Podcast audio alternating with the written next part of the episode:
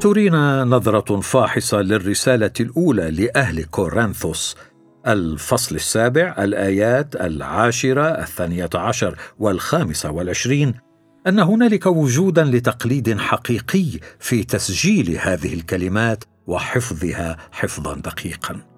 جرت العادة في الديانة اليهودية أن يستظهر التلميذ تعاليم معلمه.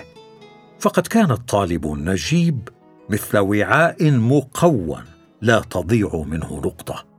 وإذا اعتمدنا على نظرية سي اف بيرني في كتابه الشعر في كلام إلهنا الذي صدر عام 1925 فإننا نستطيع أن نفترض بأن كثيرا من تعاليم الرب قيلت بصيغة شعرية باللغة الأرامية وقد سهل ذلك على الناس حفظها. يقول بول ال ماير أستاذ التاريخ القديم في جامعة ميشيغان الغربية إن الرأي القائل بأن المسيحية فرخت أسطورة الفصح والقيامة على فترة طويلة من الزمن أو إن الإنجيل المقدس كتب بعد هذه الحوادث بسنوات طويلة هو قول غير واقعي وغير صحيح. كتب اولبرايت محللا النقد الشكلي.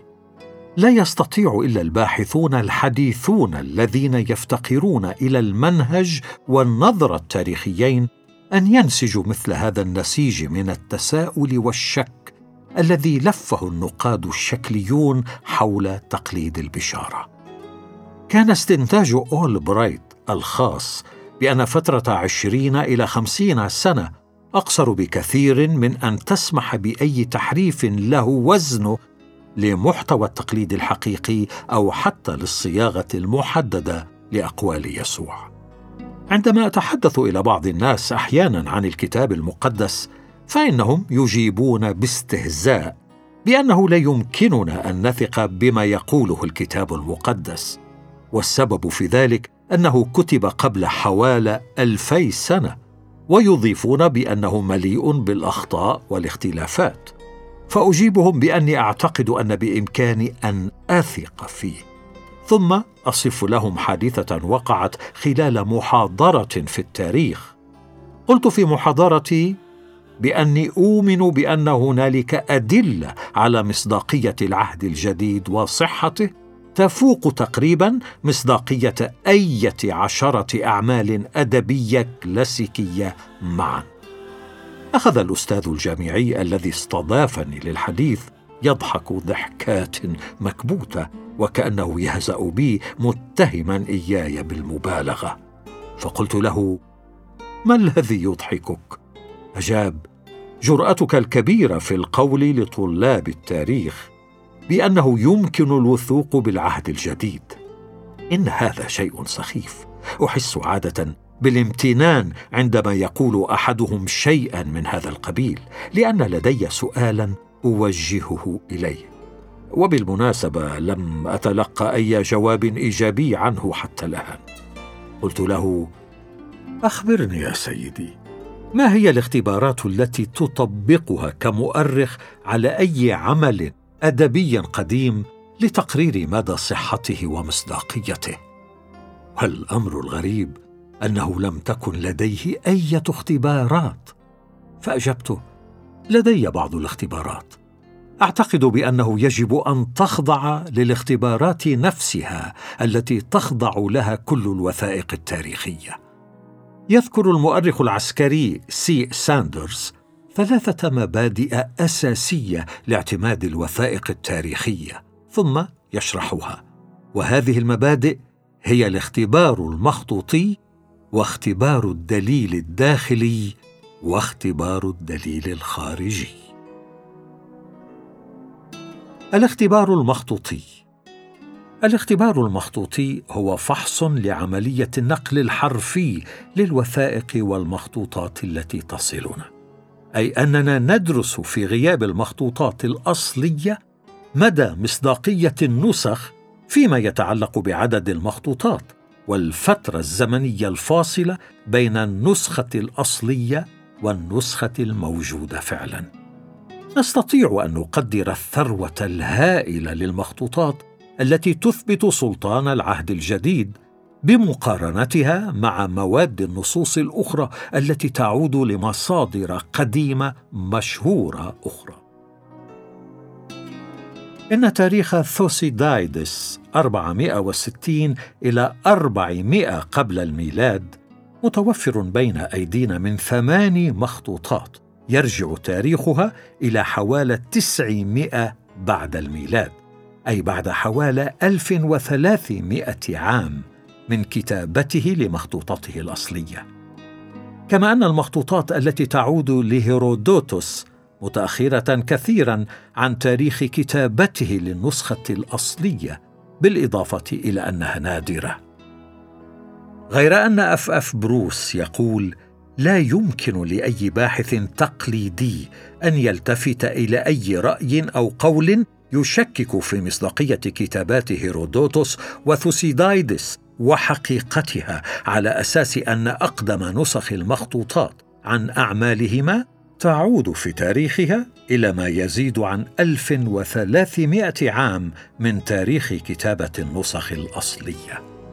كتب أرسطو أشعاره حوالي 343 قبل الميلاد.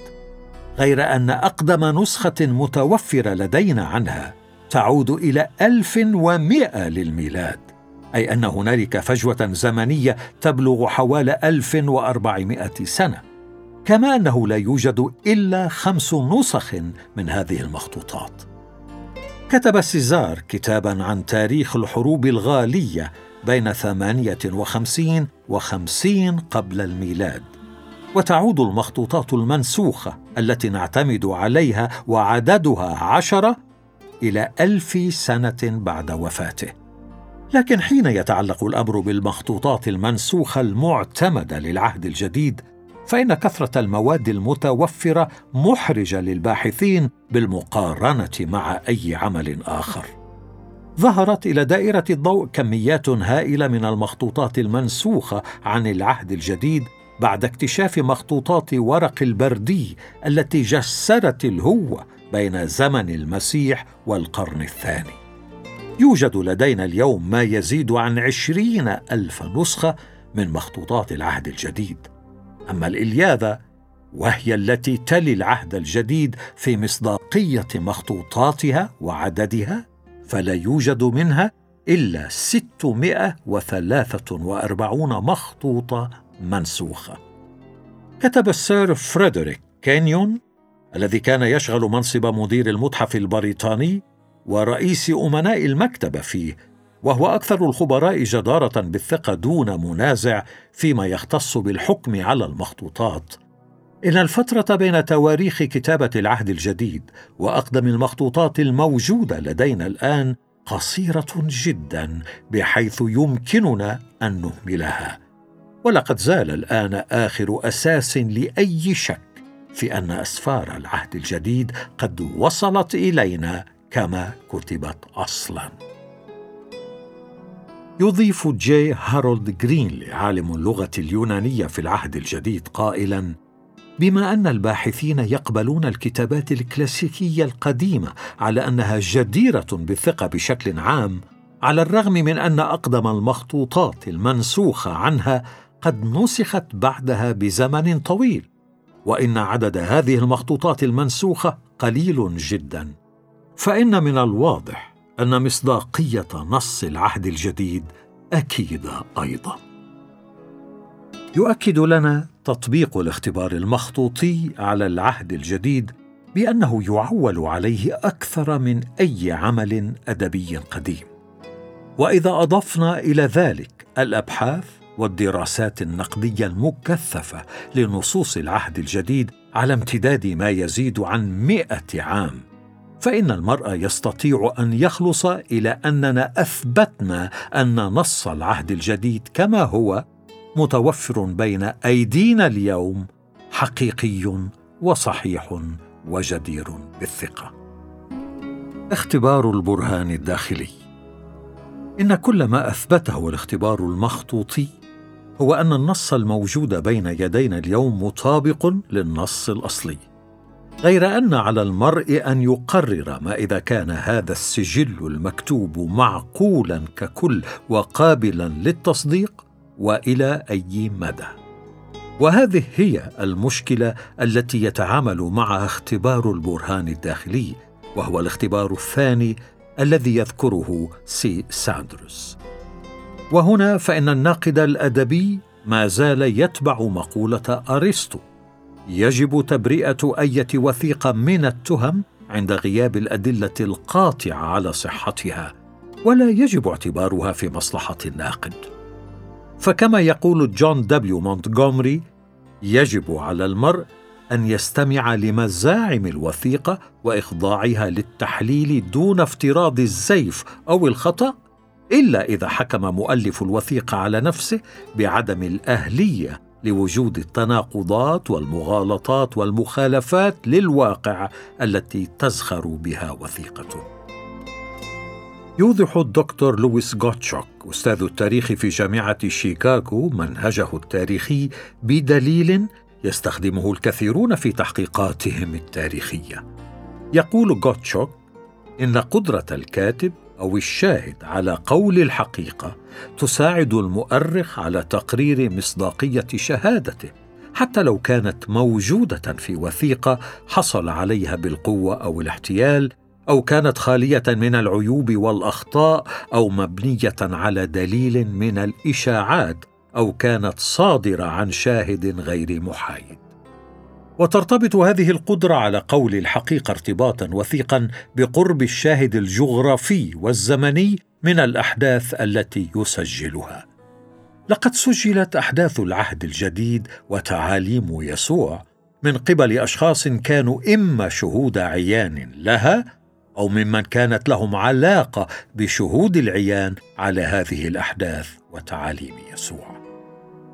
يقول إنجيل لوقا الفصل الأول الآية الأولى حتى الثالثة إذ كان كثيرون قد أخذوا بتأليف قصة في الأمور المتيقنة عندنا كما سلمها إلينا الذين كانوا منذ البدء معاينين وخداما للكلمة.